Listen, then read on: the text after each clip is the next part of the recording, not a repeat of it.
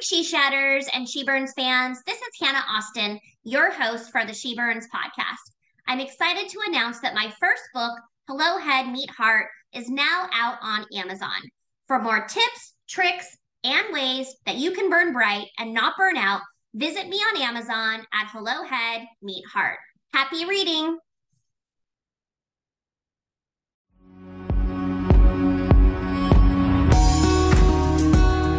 Welcome to the She Burns podcast, the go to podcast for women who were born to burn bright without burning out. When you're at the top of your game, the difference between handling the heat and boiling over comes down to the right self care advice at the right time. And if you're ready to take your seat around the campfire, these interviews with inspiring women will help you keep your flame alive.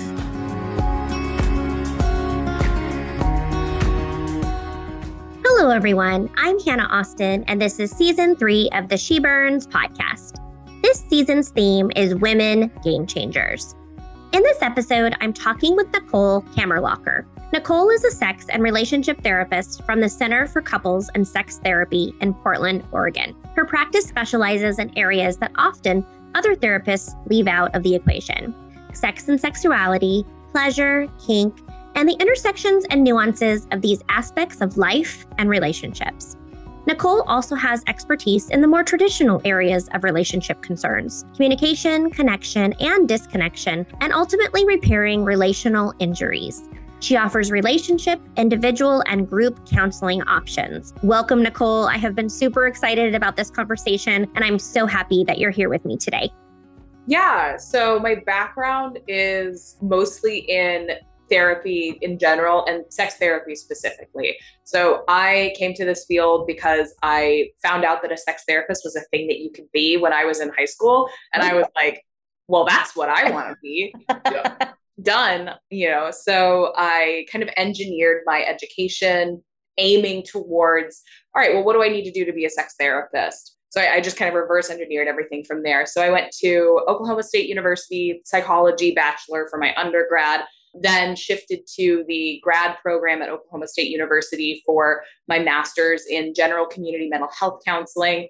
And then after I graduated there, I started to do some further training at the California Institute of Integral Studies in their AASECT certification program. So they have this wonderful program where you get all of the education that you need to really be able to say, I specialize in sex therapy. So there's some people who do sex therapy who don't have all of that education. And then there are people who have that education or through other AASECT certified continuing education classes and talks and programs get that education for themselves. So people who, oh, I, I dropped a acronym there, AASECT, the American Association of Sexuality Educators, Counselors, and Therapists.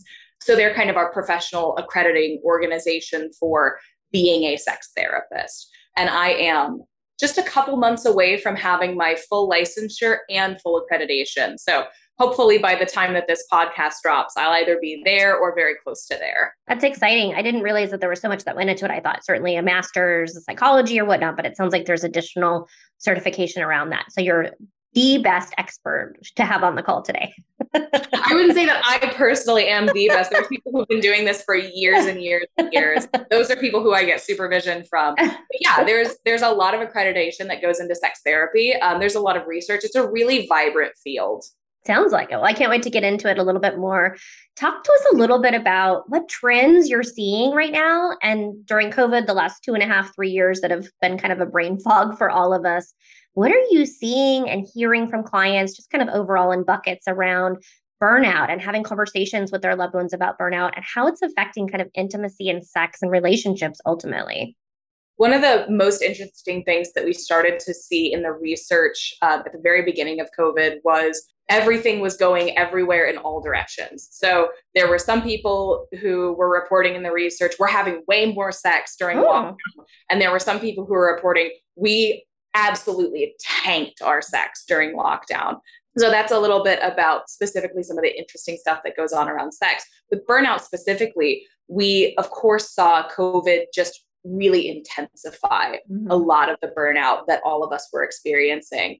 Um, and in my personal practice, the thing that I've seen the most that I think is kind of impacting that the most is that COVID really broke down the very few barriers that we had in between our work and professional and typically very stress filled life and our home, personal, relax, you know, fill our bucket life. Mm-hmm.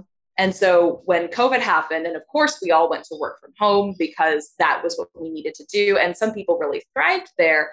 For a lot of us, that still breaks down that barrier. And now we are just kind of constantly inundated by work, work, work, work, work, stress, stress, stress, stress, stress. You, there's nowhere to go to escape it anymore. Mm-hmm. Now that we're kind of, some of us are getting back to work and going to the office, are you seeing now another shift that's like shifting the pendulum from, okay, we're all now at home, everyone's boundaries are completely blurred, there's a disaster on our hands, and then now trying to re engineer new patterns and new behaviors? Is that kind of slowly progressing here or what's happening now? A little bit, but what I find with burnout is when you give it an inch, it takes a mile. Mm. So we saw that breakdown of the barriers with COVID. We didn't have any of those rituals or transitions. You know, you get up and you get your coffee and you get your work outfit on and you yeah. get in the car and you drive your 15 minutes to work and you listen to your podcast. And then when you're done with work, you get in the car, you listen to your music instead of a podcast on the way home and you take off your work clothes.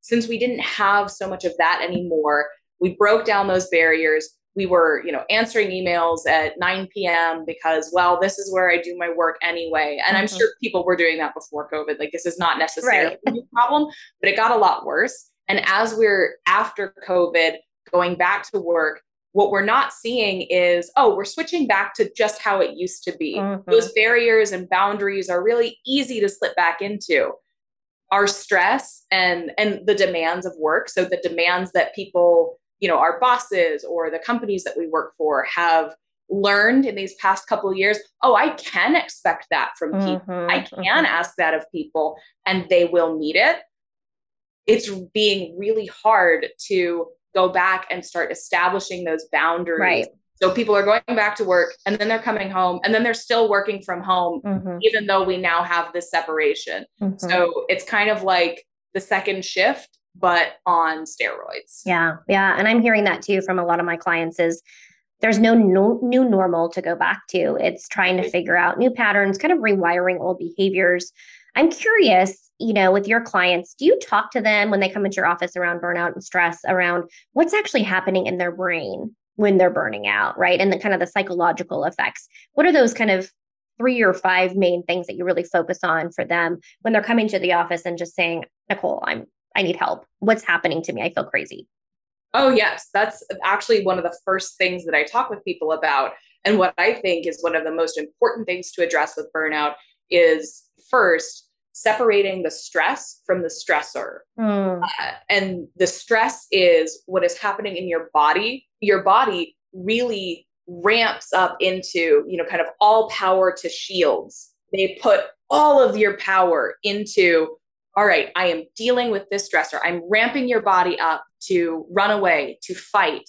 And if either of those options aren't possible, we are shutting everything down to freeze. But there is a physiological process of becoming stressed that mm-hmm. happens in your body. Your heart rate goes up, your digestive and kidney and immune function all go down because your body is physically reacting to, I have to prepare us for this stressor. And in the way that this response cycle was meant to happen, we would either escape the stressor or we wouldn't. Mm-hmm. And if we mm-hmm. didn't, it didn't matter anymore because we're dead. Right. And then if we escape the stressor, our body experiences this big this return to safety. So you run away from the lion or you defeat the lion. Uh, you know, you've got your your rifle or your spear with you. Mm-hmm. You have a big fight with it and you discharge all of that energy. You use all mm-hmm. of that stuff that your body is bringing you up to. But in our modern life, our stressors are not small and time limited. Right. Our stressors are constant and we are constantly being re exposed to them. And frequently, we are not completing the stress cycle. We're not giving ourselves and our body that signal. Mm. We're safe. It's done. It's over. You can right. come back down. So we're just staying up. Mm-hmm. Yeah, I think that's the biggest piece, especially with COVID. One thing after another was happening. So we were fearful. Then it was now monkeypox. It's, you know, who knows what else is next. It's always like we're on this constant alert. And women, the, at least my clients that are coming to me are saying, I don't ever feel like I have relief because mm-hmm. I just finished one thing and then it's on to the another thing. Right, exactly. Uh, Once you finish one thing, the next yeah. thing is waiting in the wings. Right. So it's figuring out tactics and strategies like how can you indicate to your body and, and signal to your body that that stress cycle is kind of at the slow end? But what if it's not? So when clients are coming to you who are suffering from burnout and they're coming to your office how do you attack that? Like someone's in major critical you know distress. How are you actually addressing and what do you address first if there's so many things to uncover? The very first thing that I always address with people is one, explaining the difference between stress and stressor, because uh, even though we will at some point do some hard calculus around what's sustainable for you and mm-hmm. what is not. And most people with burnout are coming in because they've got something that is unsustainable. Right. But that's a question that most people have thought about before, right? Okay, well, can I get anything off my plate? Mm-hmm. If it mm-hmm. was that easy, they would have already done it. We wouldn't be here. so that's not the first thing that I look at. The first thing that I look at is okay, we have this chronic exposure to stressors, and that's not going away. Even if we can do some hard calculus and mm-hmm. remove some things and make it a little more sustainable, there is still a ton. You know, you've still got your kids at home for summer and everything that that entails or you've got your kids in school and all the work that that entails and mm-hmm. neither of it is actually any easier than the other right. you've still got all of the responsibilities of work you've still got all of your responsibilities socializing like we're not going to be able to get rid of enough of it that we can complete the stress cycle on its own or we can escape it entirely so the first thing that i do with people is i talk about the difference between those two things and i start with stress i start with okay what are we doing to signal to your body mm. that it's done, to signal to your body it is okay to ramp down from our stress cycle mm. today. So we talk about what are things that you could do, what are things that are accessible. So don't think of it as, okay, I have to do an hour long workout, I have to do a half hour workout. Think of it as, what are some things that I could do for five minutes, 10 minutes, mm-hmm two minutes, if that's all that you can make yourself do, if that's, right. that's all you can give yourself to start with, that's not where I want you to finish. But if that's all you can do to start with, let's think two minutes. Can I do jumping jacks? Can mm-hmm. I do high knees? Can I dance around in my living room to my favorite song? Yeah. Can I do something to get your body that expression, that release, right? That yeah. physical, physiological release, progressive muscle relaxation for people who for exercise, that's not an accessible thing. People who have chronic pain or disabilities, and exercise is just not something that they can achieve. Mm-hmm. Progressive muscle relaxation is a technique that engages your body physiologically in a similar way and also is a lot more accessible. Yeah. And so, what is that? How does that work for those people that don't know, me included?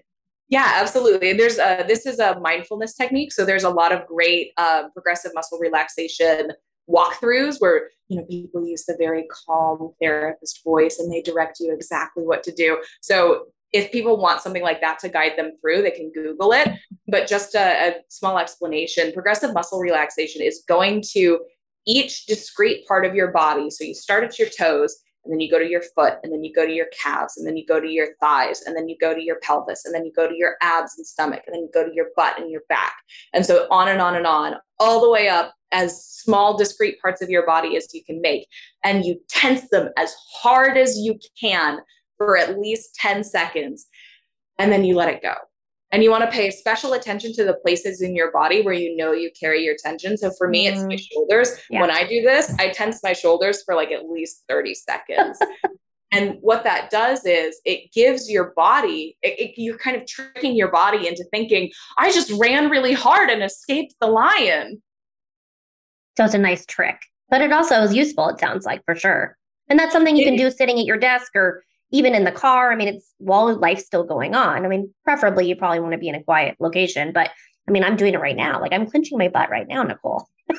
I would I would not recommend doing it in the car, um, just because you want your attention to be on the road. Yeah. So you know, go on record, uh, not in the car. But yeah, you can do this in five minutes before bed. You can do this in five minutes when you get home. You can do this in a five minute break at the office if you want to. Something that you can fit in in a lot of places, right? If if we're really starting from Nicole, I've got no room. I mm-hmm. can't do any of those things. I say, okay, can you can you sew together, stitch together yeah. five consecutive minutes somewhere in your day? Love it. Great tip. Okay, I'm going to practice that. Not in the car. Not in the car.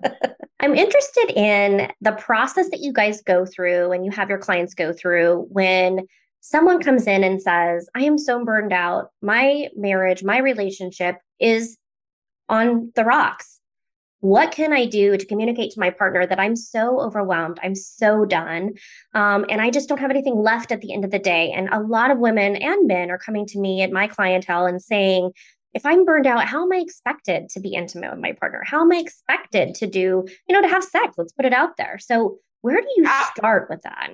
So, the place that I start with that is psychoeducation, is naming the problem and naming that it is not just them and not just their fault. And we see in the research that even when you don't have any control over something, if you're able to name that and you're able to name, I don't have any control over it, mm. that actually does really help. Because when we are putting ourselves in this perspective of, I am supposed to have control over this, I'm supposed to do everything, I am supposed to be able to make this impact, then of course, who do we blame when it's not happening? Right. We don't blame a bad system of work that is demanding too much of us, a bad system of economy where we have to put so much in work because you know inflation is going crazy and we just cannot afford not to. We blame ourselves for not being super people, for mm-hmm. not being able to just do everything all at once. So I'll have people name that. I'll, I'll explain to them when you are chronically overstimulated and overstressed, your body and brain interpret any new stimulus, even positive stimuli, as just more additional stress. Mm. So, this mm. is really interesting research um, done on rats. I won't take too much time explaining it all, but essentially, when rats are put in a an extremely distressing scenario, you know, so a lot of loud music and flashing lights and things that just make those poor little rats extremely yeah. distressed, extremely upset will see that even sexual pheromones, even seeing their partner, that only makes their um, stress hormones and stress reactions increase. Huh. It does not make them decrease. And the way that we see when rats are in a somewhat stressful scenario, but not chronically overstressed. Mm-hmm. So when humans are just the same way, when we are chronically overstressed, even these things that in other scenarios would be neutral or positive stimuli seeing your partner, having an intimate conversation with them, sex, mm-hmm.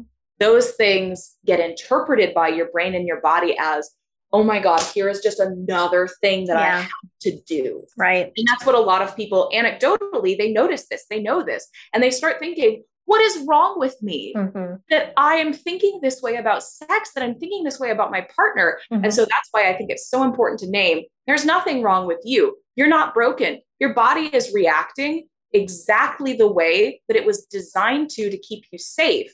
It's just that the situation that you're in is not what it was designed for. Right? Yeah. We are running modern human software on ancient human firmware. Ooh, I love that. We're DOS based, but we're living in a technological world. I mean, that's the challenge. You can't go back, right? You have to move right. forward, especially through stress. I'm right. interested though. I mean, we hear that we heard this before COVID. We've heard this before the pandemic, like even stress in general. I mean, the pandemic is not the only thing that caused stress, right? So, where do you even start? So, you say you're in the office with you and you're like, okay, um, Nicole's taught me then how to reframe in my mind that it's not me, it's not my partner, it's society. But society is going to take a long time to change. We know that.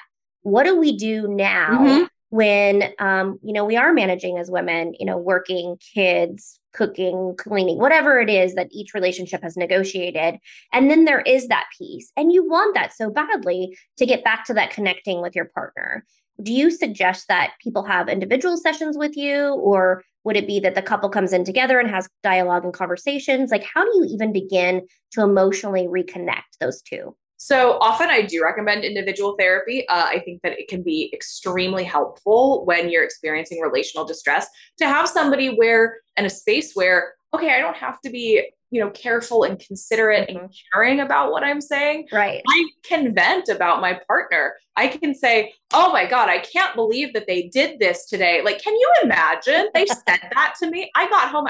Yeah. There, those are the kinds of things that we're, especially as women, uh, we are really careful about not doing and not saying. And I think that can be a helpful space to have. Mm-hmm. Uh, when I'm working with a couple, I only work with a couple. So I will refer out for those things. Got it. And when it comes to what we do in the room with me, uh, yeah, one of the first things that I, I start doing is trying to foster these conversations, but to go deeper than just that first level of annoyance, irritation, you know, the, the sort of secondary yes. emotion of frustration that of course comes from all of this. Mm-hmm. When I call frustration a secondary emotion, I am not dismissing it. Mm-hmm. it is important. That is your brain and your body telling you something's wrong. This isn't okay. Right. This can't keep going on. And that is such a valuable reaction. So I don't want to dismiss that surface frustration, that surface. I don't have any space for you. Mm-hmm. I don't want to, you know, I, I, can't listen to this. I can't make that space. I, I want us to sit there and talk about it and then I help people dive into okay, but underneath that frustration, can we talk about that with those softer, more vulnerable feelings? What's mm. going on? So instead of, you know, I just can't, I don't have any space to hear about how hard your day was. This is how hard my day was. Right.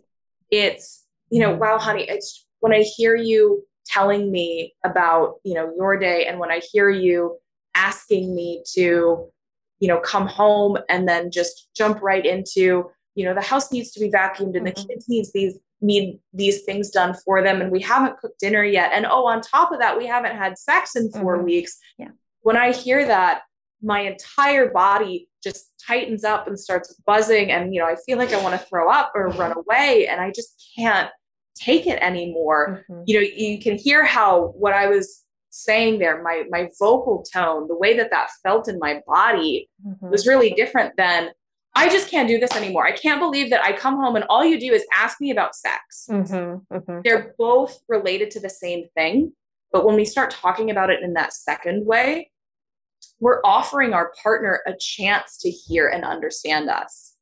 Absolutely. And I, I don't want to get too general. When i'm working with heterosexual couples that is a lot of the space that I think women come into it with mm-hmm. is they are really frustrated because they are experiencing all of these demands on them all the time.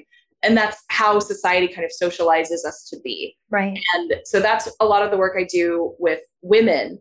A lot of the work I do with men is in heterosexual relationships is learning how to make space for that and really hear and mm. sit with and share also vulnerably in their own way. So less of the frustrated, we haven't had sex in four weeks. Do you even care about this? Right. And more, you know, honey, when I think about that we haven't had sex in four weeks, it yeah. really scares me. Yeah. That's so different. Mm-hmm. So that is just kind of in a, a loose nutshell. What I start trying to have us do to repair that connection is say, okay, we are in this standoff, right? We both got our guns pointed at each other. Right and neither one of us wants to put him down 1st mm-hmm. So what I'm going to do, because I'm this great third party, I can come in and step in between, and I can turn to one person and be like, "Okay, can I get you to put your gun down?" Yes, awesome. And then I turn around, "Can I get you to put your gun down?" Right, awesome. And then I step back, and sometimes the guns come right back up once mm-hmm. I step back.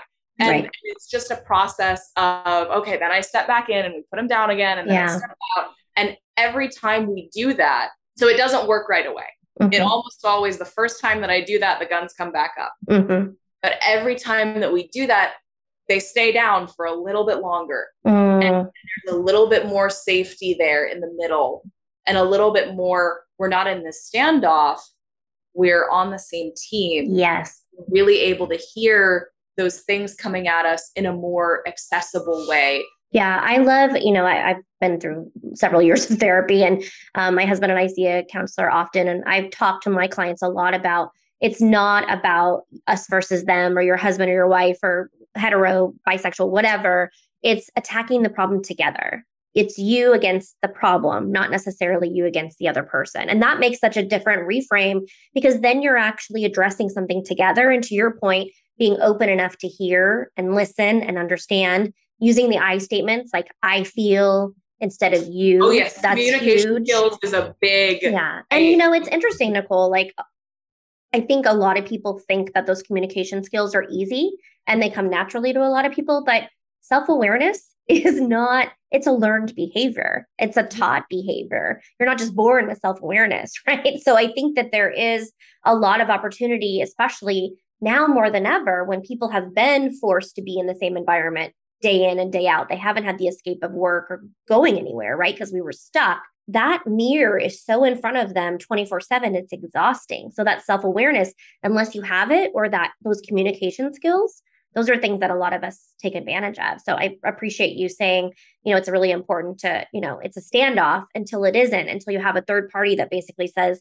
hannah can you hear peter? Peter can you hear hannah what they're actually saying? And then i love what you said about getting to the to the layer deeper because the anger and the frustration there's the truth that's under the it's like a skin right? The frustration and anger is up here and then under the epidermis of the light of the skin is the actual real rawness. So i love that. Right. We talk about it in secondary and primary emotions. Yes, the primary it. emotion is the first feeling that you feel and the secondary emotion is the feeling that you feel in response to that first feeling mm-hmm. and it mm-hmm. happens just that quick in your brain it happens so fast most of us have a lot of trouble recognizing the very primary, the first emotion, because the secondary emotion is so quick after. I ask mm. people, yeah, and what's going on right now? How do you feel right now? I'm frustrated, I'm annoyed, I'm pissed off at them.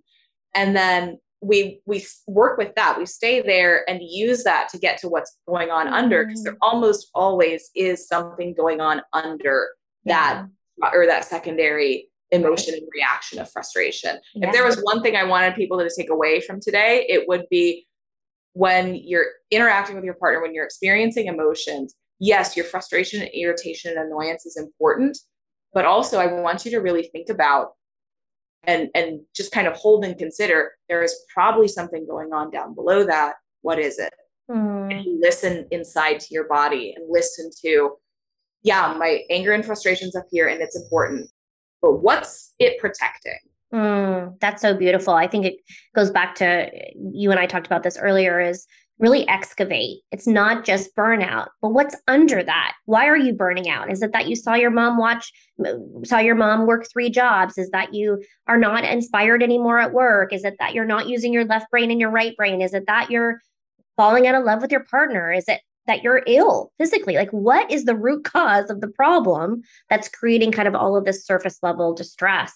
I want to go a little bit deeper here because a lot of my clients come to me and they say, I'm worried about my marriage. I'm worried about myself physically, but I'm also worried about never getting back to that intimacy and that connection. Um, if there's couples listening to this, maybe they're driving somewhere in the car together, even at home, what are some actions that couples can take kind of to reignite that spark after experiencing burnout, right? Because that's such a fatigue and stress on your cortical system and just your health in general. What is something that they could do, or a few things? Um, you've provided some great tips so far that they can do to kind of turn to each turn towards each other and get back. Yeah.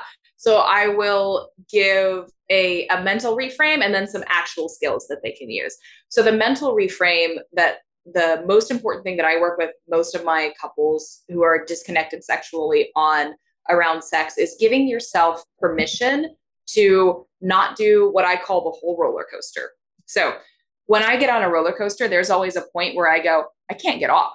I love it. I love being on roller coasters, but there's always a point where I'm like, even if I told the attendant I want off this roller coaster, I can't get off the roller coaster anymore because it's already started. And that's great for me in that moment. But most of us also treat sex the same way. After X point, we've got to see this through. We've got to go the whole roller coaster from making out, taking our clothes off, maybe feeling each other up, maybe a little bit of foreplay, maybe a little bit of oral and genital touching if we're lucky, then right to intercourse to orgasm and then we're done. We we have to do the whole roller coaster if we get to X point. And X point is different for everybody. So the biggest thing that I work with people on is make a sandbox, not a roller coaster. Mm. Make a give yourself permission to check in with what do I want to do? Do I just want to make out and I don't want to do anything else? Do I just want to cuddle and I don't want to do anything else? Do I just want to feel each other up a little bit for like five ten minutes and not do anything else? And if that is the case, do that. Say that. So giving yourself and each other in in the relationship permission actually permission to not have sex, permission to not have penetrative intercourse, uh, because that expectation that I got to go the whole nine yards, I got to go the whole roller coaster, Yeah. is what we turn away from it. We don't even buy a ticket and get in line Mm. because we don't want to do the whole thing. But if Yeah. we didn't have to do the whole thing, if it could be a sandbox, there's no wrong way to play in a sandbox. I can do whatever I want. I can play there for five minutes and then I can hop out. Then it's a lot easier to approach. So that's a, a reframe, some actual um, action based things that you can do are one, start naming and saying and using the language. Hey, I want to make out. I want to kiss each other for five minutes. I want to dance in the living room together. Mhm. I want to, I want to, you know, feel you up, or I want you to feel me up. Yeah. I want to take a shower together. So naming explicitly that this is what I want to do and having a conversation about what do you want to do? Mm. Okay, well, I don't think I'm up for that, but what if we did this instead? So really creating a collaborative space to name and decide together what we want to do rather than well, one thing just kind of leads to another thing, just kind of Right. leads to another thing. And then, oops, we ended up having sex Right. Yeah. some even smaller things that you can do recommendations from gottman are the six second kiss so not six one second kisses but you kiss each other on the lips on the mouth for six seconds at least because that is way too long to kiss somebody that you are contemptuous of or resentful of or you hate and if the whole time you're noticing wow i'm contemptuous and resentful and i hate this person that is probably something that you need to start talking about Yes. but what most couples will notice when they do that is at around the six second point, you start to relax into. And Got letting it just be, like I said, just that kiss or a 20 second hug.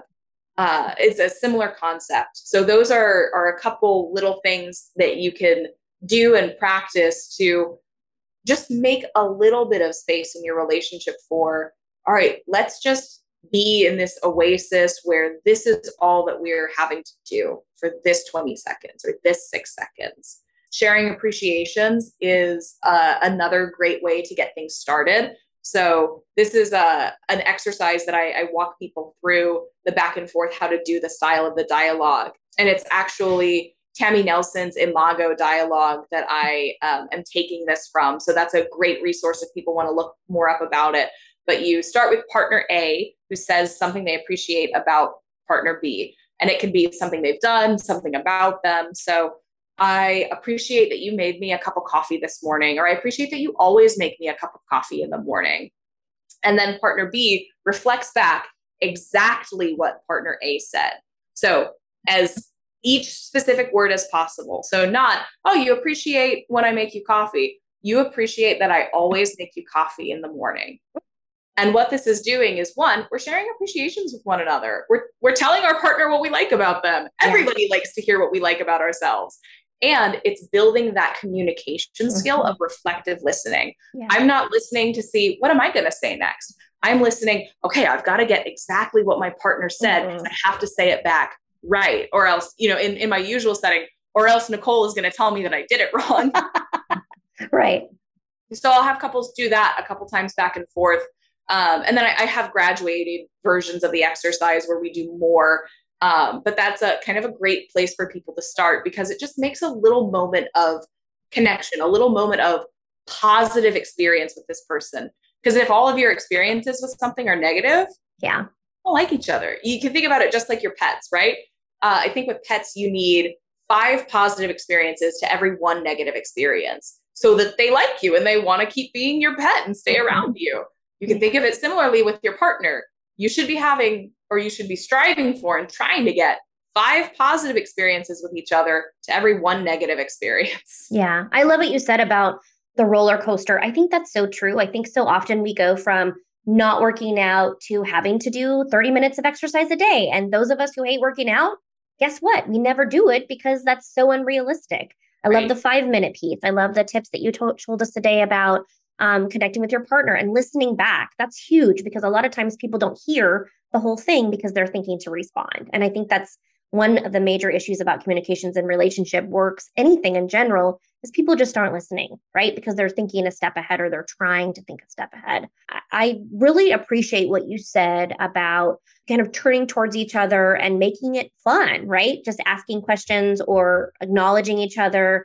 Um, and the five to one or five to two, like in a busy environment, though, would you suggest that people schedule this stuff so that even on your phone, you know, give my partner five affirmations or mm-hmm. 60 second kiss or I think you said feeling someone up for 10 minutes. That's a long time, but I mean, just figuring out, I mean, could you make it tangible key tactics so that I mean, we're all so busy. It may be something that you do add to your to, to-do list. So how do you make something actually happen and add it to your to-do list without it being just a box you're checking is the question. Yeah, so very frequently in my practice, I would say with 95% of my clients, I recommend you're going to have to schedule it because okay. if it were easy and we could already do it spontaneously, we would have. Right. Um, and then you often get the reaction, well, but it's supposed to be spontaneous. I want right. it to be spontaneous. And my response to that, to anyone who's having that thought in their head right now, I'm not telling you that you can't do it spontaneously. I would love it.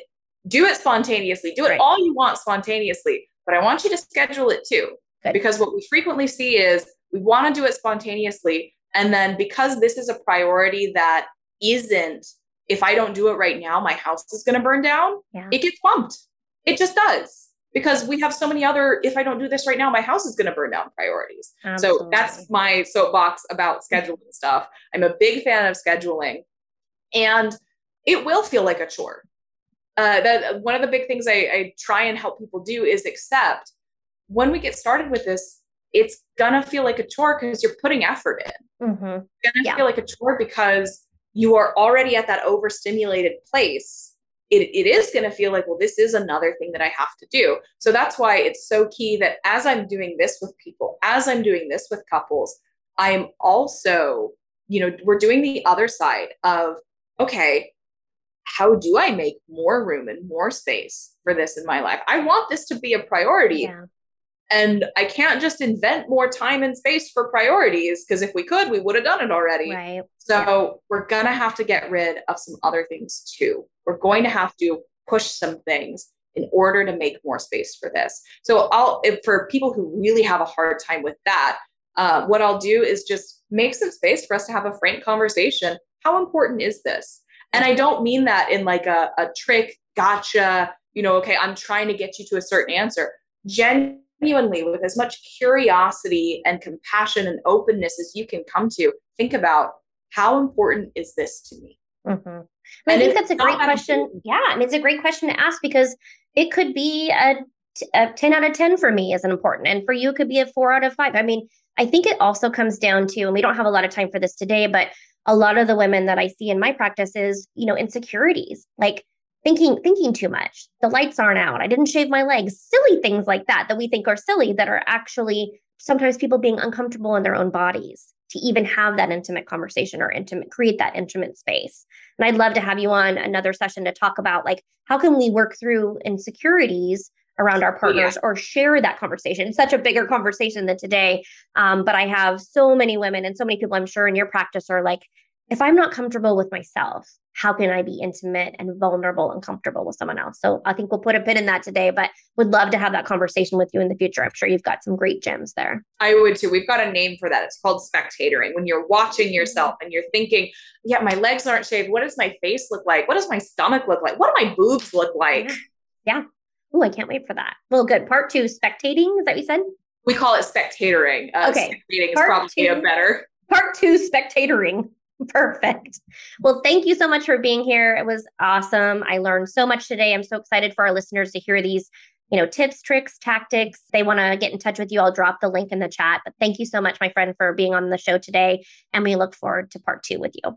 Yeah, I would be really excited to, to have that conversation and, and so many more. And thank you so much for inviting me on. This is really fun. This is really great. Nicole, thank you so much for the conversation today. I loved what you said about the importance of communication and connection and providing our listeners with some key actionable next steps for them to perhaps take in their relationship after dealing with life after burnout. Together as women, we are all looking for what lights us up and keeps us healthy. And together we can learn how to burn bright and not burn out. For more information about the Center for Couples and Sex Therapy, please visit their website at www.thecenterportland.com. Thank you for joining us on the She Burns podcast. We are so grateful for your time, energy, and support. For more tips, resources, and tools on how to burn bright, please visit us at sheshatters.com or on Instagram at sheshattersllc.